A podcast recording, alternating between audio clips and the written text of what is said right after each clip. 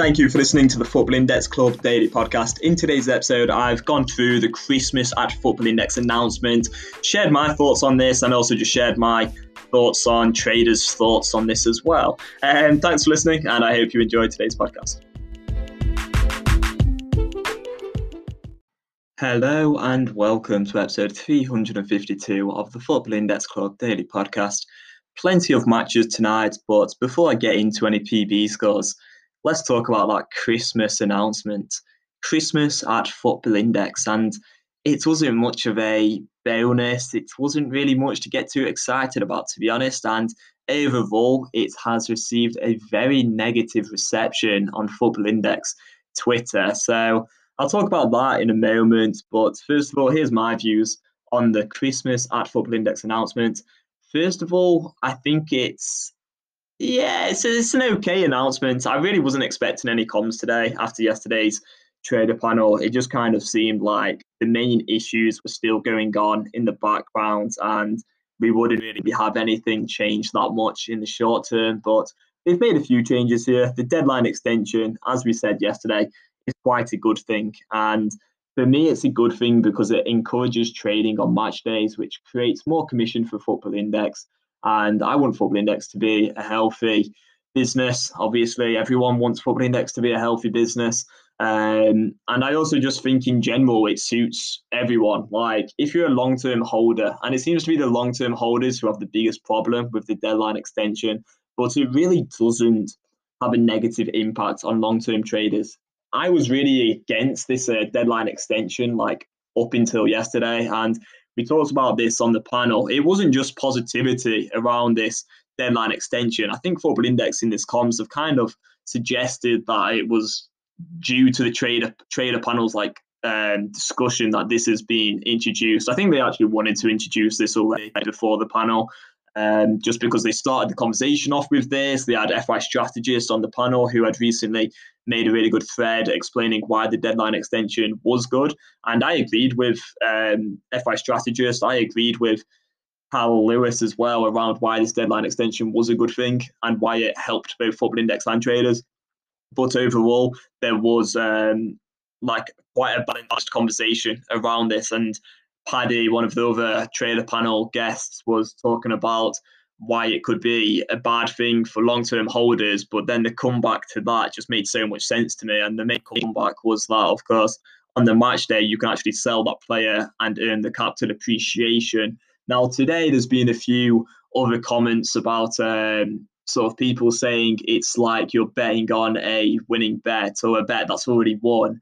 Well, again, I disagree because it's more like you hold a player and that bet is at like a, a five to one or well you know these examples this, this is going to be a, a bad example but you hold a player let's say Kai Havertz, I was talking about him the other day. He's actually dropped quite a bit in price since, but yeah, Kai Havertz at one pound twenty-eight, and say that's like a five to one bet, and then he has a really good performance, grabs a goal and an assist, and hits a high PB score of two hundred and fifty. So his price rockets up and he's back up at two pounds because everyone cancels their bids. Well, suddenly your bet isn't like the five to one anymore for him to uh, for him to like earn match day dividends. It's more of like a, a three to one. Um, because the bet changes as his price goes up. Everyone starts to unlist him, and there is then opportunity for you to either make profit in the form of capital appreciation or you keep him with the hope that he does end up earning you dividends. So it's not like you're just betting on a winning bet. It's like the odds are actually changing in play constantly. And you want the odds to be constantly changing because that is what's happening. Like your bet on a player is constantly changing throughout that match day as it goes on. So that's what makes match days even more exciting. And I just think there's an even greater opportunity for people to uh, make profits on match days and it also generates more commission for Football Index. The only people that would pro- possibly be losing out is if you back the wrong horse on the match day. You know, you see a player hit a high PB score and then he um, gets overtaken by someone else, or his PB score drops because he was on a game winning goal and the other team gets an equaliser, or something like that. But this is a betting platform, and we can't just sit on holes for three years watch the dividends come in, Football Index needs to earn some commission as well. So it's good for Football Index, and I also think it's pretty good for traders. And I actually think it benefits good traders more than anyone else. So these long-term traders, they have the option to sell that player at any point over the three years. They're going to be earning their dividends regardless, and they don't necessarily need to trade with the market either. So I think on Football Index we look so day to day, but it's it's yeah, it's probably better to take a step back and actually just think, right, you've got like three years to trade this player. And it's actually going to create more liquidity on match days because there's also been concerns uh, what if you can never sell your player? Well, if that player's hit a high score on a match day and he looks like he's likely to actually earn dividends, and that game's kicked off at like 4 p.m. after the previous deadline, well, you're actually going to have a much better chance of selling that player on that match day as well. So it's actually good for the, the liquidity on the market.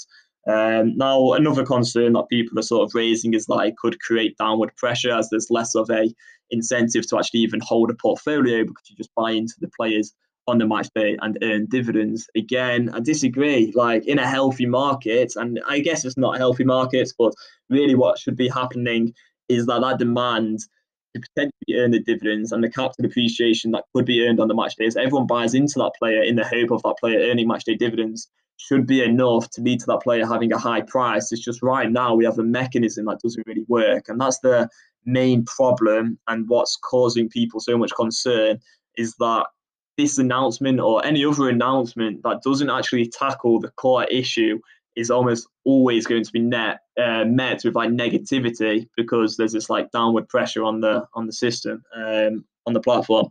So overall, I think the deadline extension is a great thing for Football Index. I hope that they actually make it permanent. And I actually think that a lot of traders' perception around this deadline extension is more due to the lack of comms around liquidity or just the lack of Football Index resolving the real problems that are here. Because, in my opinion, like today's announcement is actually they're micro issues. Like they're just so small issues. I and it's annoying, really, because I've suddenly become this massive, passionate advocate for deadline extension. But really, I don't even care about it that much. Like, there's just much bigger issues. Like, in all of my emails to Football Index, all the conversations that I've had with them, the main problems has been the liquidity, finding solutions to actually getting confidence restored by by traders and uh, by, by doing that in like either providing like a bid floor or multiple bid offers or various other ways that can actually solve the real fundamental issues with this platform. Um, so yeah, I don't want to talk about the deadline extension too much further, but I do think it's a good thing, and I think it's interesting how negatively traders have reacted to it when I don't actually think it's a bad thing at all. Uh, dividend yield filter, really good move. I again, I don't have the strongest opinions on this, but it's a good addition, and ultimately, it's another like step forward.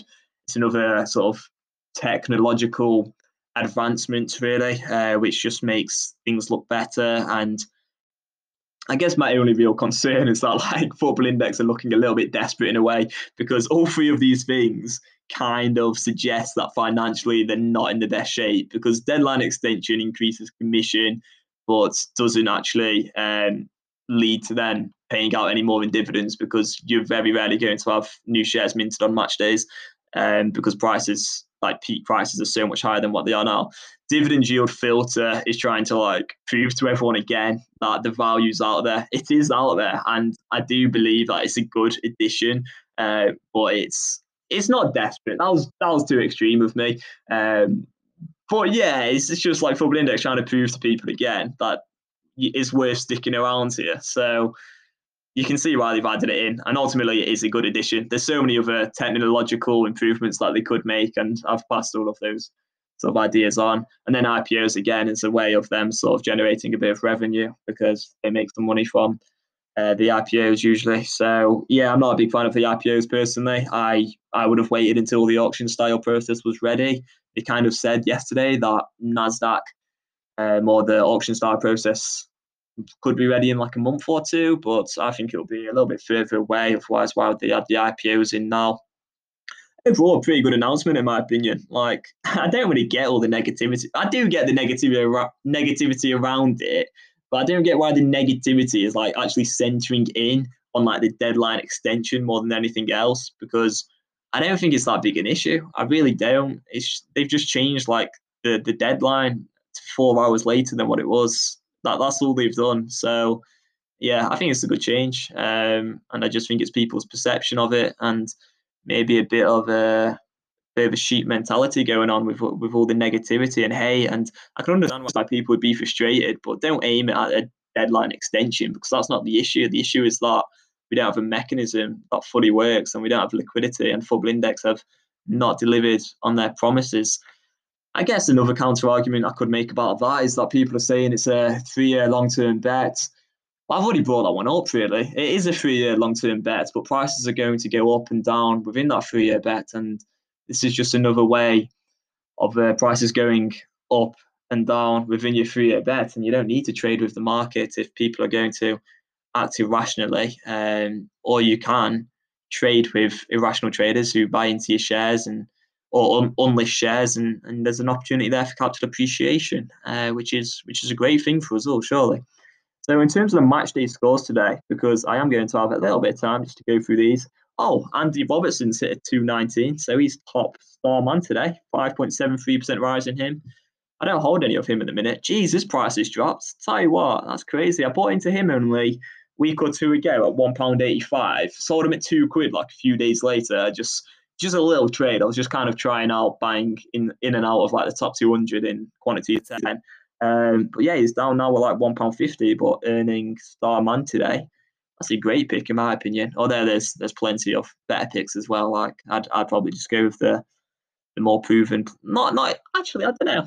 I'd, I'd probably go for a younger player, but if you if you want a PB player under one pound fifty, he has to be one of the best out there on the whole platform. Surely, he's an unbelievable PB player. He's hit so many scores over two hundred, and I think he is better better than Trent at PB. Like based on this season, anyway. Last season Trent was better. This season Robertson's better. Simple as that. Robertson's on more set pieces now. I'm good about this one. Raphinha, top midfielder. I I actually had like three thousand bids in on him, and um, I cancelled them. I think I cancelled them. Uh, well, cancelled them like a week ago because they weren't going anywhere. But you could bid on him at like really low price, like 0.25 or something. Um, no chance I'm getting him now. Thought he was a great pick a week or two ago. I still do now, and Just gutted that his price has gone up before I actually bought into him. That's that's my fault. But there we are. And I actually think that Football Index should cancel our bids for us or do something that incentivizes us to make higher bids because we can just wait around and be patient and wait until another drop. But that's kind of the core issue anyway. So not one I should get into too much just now. Roberto Firmino, top forward. It's a 190 tonight. Pretty good score. So the Liverpool boys really, Robbo and Firmino, who have done it tonight. Let's have a look who's top goalkeeper. I think it's Walter Benitez at Nice. He's a pretty good keeper. He's up 20% today as well. I'm just quite happy to see a few rises. Like Phineas, price is up 34%. Jeffrey Gouweleeuw. I'm, I don't even know how to say that surname. He's up 81% as well. So some pretty big rises. I guess some guys are really cheap. Mitchell Weiser up 50% and Leverkusen, pretty big rise there. That's the thing. The opportunities are here on match days. Matthew Cafaro, jeez, he's down at 22p.